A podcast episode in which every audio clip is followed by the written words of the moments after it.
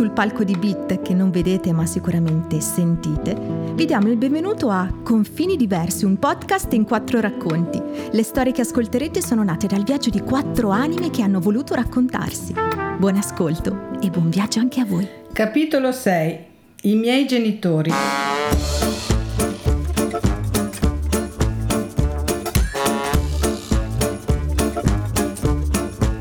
Antonia e Giuseppe, alias Antonia e Pappinu, i miei genitori, sembravano le controfigure in stile calabrese di Sandra Mondaini e Raimondo Vianello.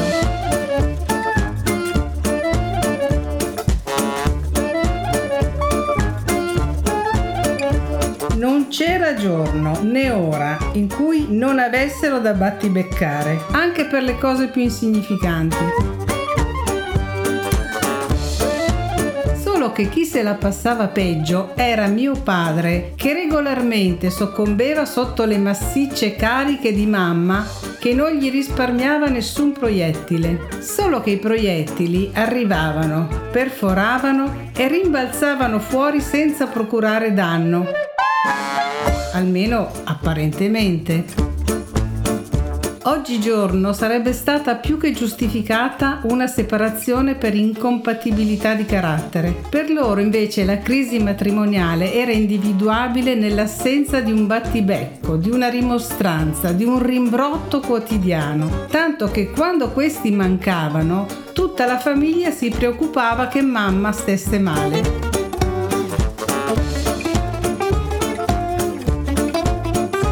Questa modalità era così radicata che ha sancito la loro unione, il loro modo di stare insieme, di volersi bene.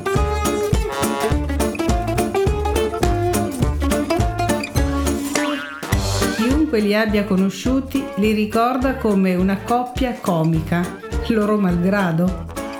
Prima di sposare papà, mamma aveva avuto altri pretendenti, tra cui un certo Pasquale,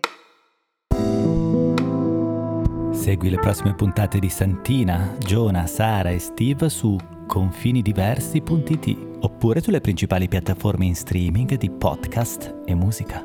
Confini Diversi è una produzione dell'associazione Bit Scuola d'Arte anno 2021.